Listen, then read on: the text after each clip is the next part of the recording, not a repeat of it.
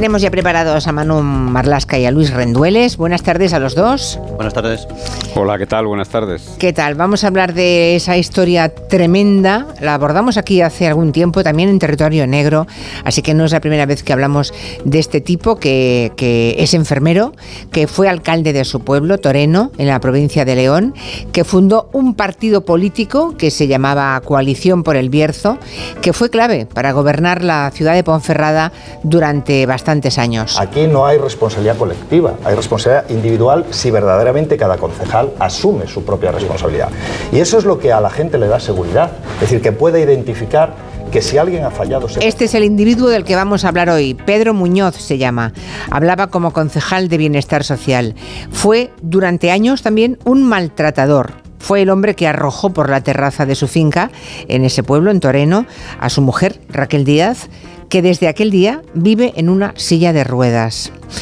El territorio negro de hoy va a repasar la historia terrible de este individuo, de Pedro Muñoz, al que condenaron la semana pasada a 16 años y 11 meses de prisión por las agresiones a la que fue su mujer Raquel Díaz. Es una historia negrísima, como decía, no es la primera vez que hablamos de ella en este programa, y la sentencia tiene algo de consuelo, pero no del todo, no del todo. El episodio más salvaje se produjo, el más brutal, se produjo el día 27 de mayo del 2020 en plena pandemia. Aquel día Raquel Díaz, que era entonces mujer de ese concejal de Ponferrada, de Pedro Muñoz, salvó la vida de milagro pero nunca más podrá volver a caminar ni valerse por sí misma porque está en una silla de ruedas. Sí, así es. Aquel día era abogada, se había casado con Pedro Muñoz, uno de los hombres más poderosos de, de la región del Bierzo. Su partido, como dices, Coalición por el Bierzo, era imprescindible entonces, en aquellos años, para gobernar Ponferrada. Ningún partido tenía mayoría absoluta. Y él y su mujer, Raquel, compartían vida y compartían también partido político, pero todo estalló el, el 27 de mayo de 2020. Esa noche de hace ya casi cuatro años, el concejal llama por teléfono al 112 a emergencias y lo que cuenta es que su mujer, bueno, se ha precipitado, se ha caído por la ventana de la terraza y que está muy mal, en muy mal estado. Él, que era enfermero de profesión, recordemos, antes de entrar en política, la ha puesto, dice, en posición de seguridad y pide ayuda a emergencias para evitar lo que parecía que iba a ser una muerte segura. Mire, tengo, eso es un accidente muy... Se ha caído mi mujer y no me responde. Está. ¿Dónde están? ¿En qué localidad? Ah, sí, estoy en casa. Esta es una finca que está aquí en Toreno. De acuerdo, me dice que se ha caído. ¿Qué edad tiene ella? Ella tiene 44 años. ¿Y está en... Por favor, tiene Escúcheme, ¿está inconsciente? Sí, sí. De acuerdo. Un enfermero. No cuelgue, no, escúcheme, no cuelgue. Le voy a transferir con personal sanitario. No cuelgue. Gracias. Bueno, eh, llegan los médicos y ven que la mujer efectivamente está muy gravemente herida tanto que casi se muere. Pero los que examinan a Raquel allí y luego obviamente en el hospital ven que la historia que cuenta el marido, el concejal Pedro Muñoz, no cuadra. No, el testimonio de los médicos en el juicio que se celebró el mes pasado fue muy contundente. La mujer, la víctima, Raquel, tenía, además de las lesiones producidas por esa caída de la ventana, como la llamó él, tenía, digo, hasta 14 lesiones que según los médicos tenían que ser anteriores y posteriores a la caída. La mujer tenía golpes en el costado, en el abdomen, en las rodillas, en los tobillos. Los médicos establecieron que muchos de esos golpes eran antiguos. Ya muy pronto la, doctora que atendió a Raquel en aquel servicio de urgencias del Hospital de León, uh, que hizo muy bien su trabajo, alerta que detrás de esa supuesta caída eh, puede haber malos tratos, ¿no? Malos tratos continuados, digamos, habituales. Sí, exactamente. Cuando Raquel se recupera del coma y puede comenzar a contar lo que, lo que pasó, relata una historia absolutamente distinta, diametralmente opuesta a la que había contado su esposo, el concejal. ¿no? Lo que ella cuenta es que que el tipo la tiró por la terraza de la casa, que ella rebotó sobre un pozo que había afuera y que luego cayó contra unos escalones. Recuerda de, ese, terrible, de esa terrible agresión que su marido la cogió entonces del suelo y la metió, la arrastró de vuelta a casa. Allí, en el salón, le disparó con una pistola de munición plástica, le dio un puñetazo en un ojo, le dio varias patadas, le dio varios golpes con un palo y le decía permanentemente, zorra, hija de puta, te has muerto ya y matarte es poco. ¿Te has enterado de que la única forma que tienes de librarte de mí es muerta? Luego, antes de que llegaran los médicos, la mujer perdió el conocimiento y ya no recordaba más. Bueno, este individuo, eh, Pedro Muñoz, siempre ha negado el episodio, pero claro, eh, no sé cómo explica la versión de su mujer, ¿no? Entonces, y cómo las heridas y todos los diagnósticos que hicieron los médicos, lo tiene todo en contra. Bueno, eh, lo explica malamente. Primero lo que contó, la primera versión que contó fue que su mujer andaba buscando a una gata que tenía por la casa y que quizás la mujer se asomó demasiado por la ventana de la finca y se cayó mientras trataba de encontrar a, ese animal. Luego, el concejal explicó que todo se había desarrollado en medio de una pelea, de una discusión violenta entre los dos, siempre dice entre los dos, y siempre dice provocada por ella. Durante el juicio de- que acabo de terminar, el concejal acusó a su mujer de mentir, de ser alcohólica y de ser una persona tóxica, entre otras muchas cosas. Bueno, el tribunal no le ha creído, ya se lo hemos contado, y la semana pasada la Audiencia de León le ha condenado a Pedro Muñoz, luego entraremos en, en detalles y matices, le condena por varios episodios de malos tratos, además de por ese tan salvaje ¿no? que hemos contado, el lanzarla por la terraza. Sí, Raquel era víctima de malos tratos desde, desde bien pronto, desde prácticamente al comenzar la relación, y desde, desde luego desde mucho antes de ser lanzada por la ventana, aquella noche de hace cuatro años. Una psicóloga a la que acudía habitualmente explicó en el juicio que Raquel tenía miedo y sufría malos tratos psicológicos. Incluso que tenía que interrumpir las sesiones online que tenía con ella. Recordemos que hablamos de, de los meses eh, duros de la pandemia, en donde la gente eh, hacía mucha terapia a través de, de- de las pantallas. ¿no? Digo que su marido la llamaba al móvil y por eso tenía que interrumpir esas sesiones. A una psiquiatra del hospital, Raquel, a la que toda la situación le había provocado pues, una profunda depresión, le dijo... Bueno, nada más que su marido la zarandeaba. Todo eso antes de ese hecho, ¿eh? o sea, hay testimonios previos ya, eh, ¿no? la psiquiatra y una psicóloga. Eh, recordamos, la mujer, Raquel ha quedado parapléjica, pero por suerte ha podido contar ese infierno que vivió con ese individuo. Sí, intentó contarlo antes. ¿eh? En el año 2018, dos años antes de que la tirara por la ventana, el 13 de marzo de 2018, Raquel ella misma llamó al servicio de emergencias, al 112. Estaba sufriendo otro episodio de malos tratos por parte de su marido. Esa grabación se escuchó durante el juicio y se oye a Raquel llorar y se oye también al concejal hablar. Esa llamada, digamos que no se investigó demasiado, no llegó mucho más allá. El concejal lo que contó entonces, 2018, es que todo se había debido, una vez más, a una discusión, una vez más, porque su mujer había tenido un ataque de ira y había roto un cuadro que tenía un marco de cristal. Bueno, eso fue en el 2018, ¿eh? dos años antes de que la lanzara por la ventana, ah, por la terraza. Ella vivía aterrorizada eh, y su marido, después de esa llamada, una llamada que no se investigó adecuadamente, cosa que eh, sinceramente no entiendo. El marido hace una maniobra retorcida en ese momento. ¿Qué hace él? Pues a principios del año 2019, es decir, un poquito después de esa llamada, em, cambia de casa, se, mudan y se van a vivir a Villafranca del Bierzo. Los vecinos de la otra vivienda ya se habían quejado de los ruidos y habían sido testigos bastante eh, eh, testigos bastante de primera mano de los gritos y de las peleas que tenía la pareja continuamente. Así que en aquel 2019 el concejal acompaña, o más bien lleva a su mujer a un notario y ella, Raquel, firma una declaración cuanto menos mm, rara y si no insólita. La mujer da fe de que nunca ha sufrido violencia de género por parte de su marido, algo que por otra parte le iba a dar, bueno, pues carta blanca Claro. o un blindaje para el concejal. Supongo que la mujer hizo esto también aterrorizada, obligada, aunque yo me pregunto, ¿qué notario firma eso? Bueno, pregunta que dejamos en el aire, sinceramente, ¿eh? Que me lo cuente algún notario. Si tenemos alguno la escucha, que me diga si les llega una pareja en esas condiciones, si es algo que se pueda firmar.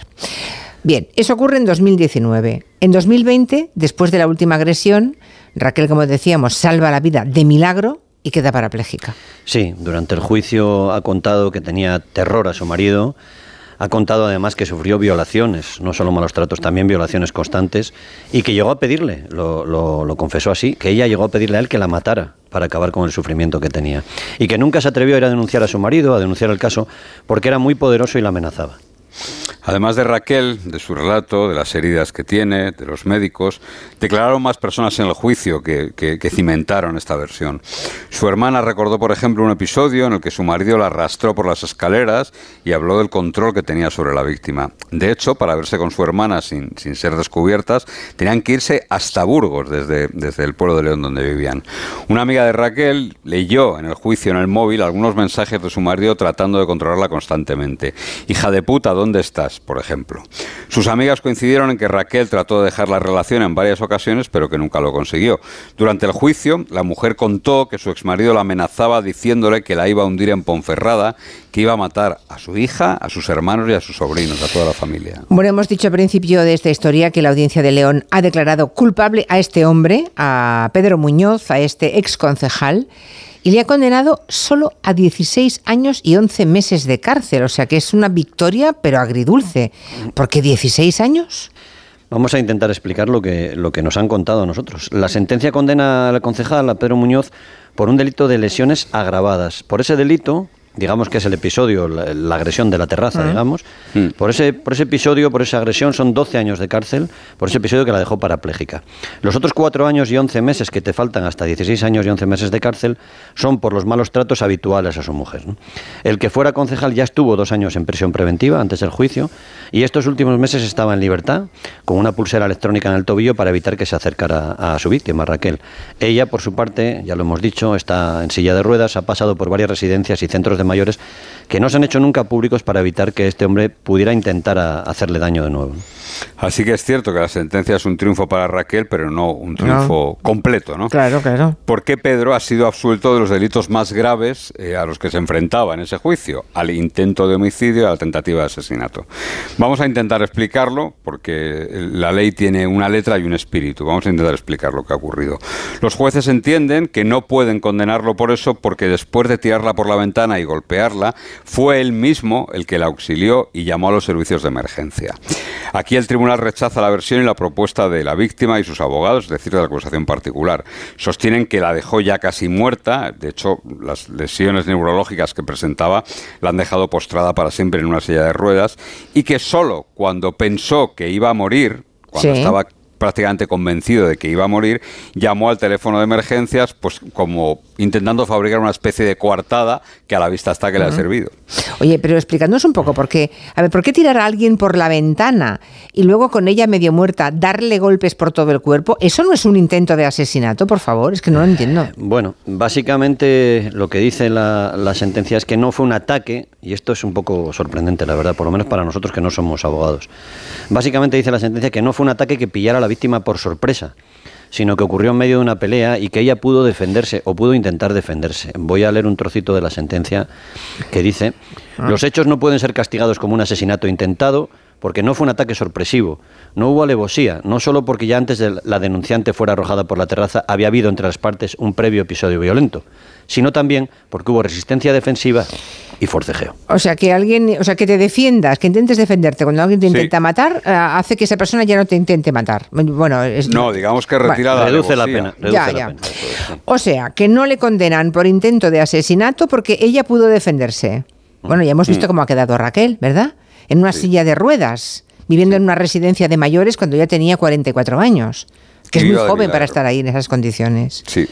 En esa sentencia, además de la audiencia de León, que recordemos tiene eh, posibilidad de recurso, Pedro Muñoz también ha sido absuelto de las amenazas y también ha sido absuelto de las injurias por todas las bestialidades que dijo sobre su exmujer antes y, por cierto, también durante las vistas, durante el juicio. Sí, eso, eh, eso me ha parecido leer, ¿ne? que hasta la última palabra que dijo durante el juicio este maltratador, este delincuente, fue hablar mal de su exmujer, ¿no? Bueno, tremendo. En el turno de última palabra, que podría utilizarlo para cualquier cosa, lo que hizo ante el Tribunal Muñoz fue insistir y arremeter otra vez contra su exmujer, que tuvo que declarar protegida detrás de un biombo.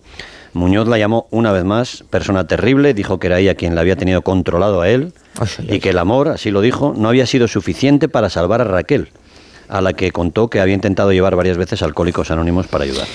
Bueno, quiero pensar que la sentencia puede ser recurrida, ¿no? Sí, sí, sí, como te he dicho antes, las dos partes. Las la dos partes, claro, claro. La defensa y la acusación, y la fiscalía también, pueden recurrir al Tribunal Superior de Justicia de Castilla y León y luego, si están disconformes, al Tribunal Supremo. Muñoz tiene 67 años ahora. Ya sus abogados han anunciado ese recurso al TSJ y eso garantiza que ganen un poquito de tiempo y que eviten su ingreso en la cárcel. Ah, o sea, no va a ingresar en la cárcel. No, no, está en suspendida la pena, digamos, hasta, Ya. hasta posterior recurso. En cuanto a Raquel, los abogados de ella reclamaban, ya lo hemos visto, unos cuantos años, unos cuantos años más de prisión para su exmarido, así que ellos también tienen motivos Desde luego. para seguir Han peleando en anunciado- los tribunales. Sí, han anunciado ya que también van a recurrir. Van a por- por recurrir el las tema dos del in- partes. justo que hablabas tú del intento de asesinato.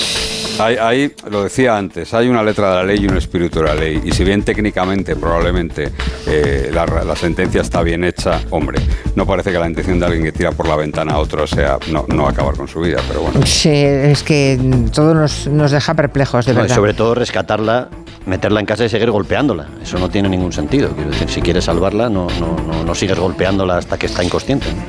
En fin, eh, seguiremos el caso, a ver si, si bueno, se presentan los recursos y claro, este señor, mientras tanto, libre, libre, sí. Sí. libre paseándose, ella en una silla de ruedas desde hace casi cuatro años. ¿Y económicamente también tiene que pagar o no? Sí, sí, tiene Porque una esta pobre, esta pobre mujer no tiene nada, está viviendo en una residencia de ancianos, creo que tiene una cuando ella no lo es. Sí, sí, no, no. Ella está en residencias de ancianos que no pueden hacerse públicas todavía por el miedo a, a Sí, eso venganzas es, de este hombre o a gente cercana a este hombre.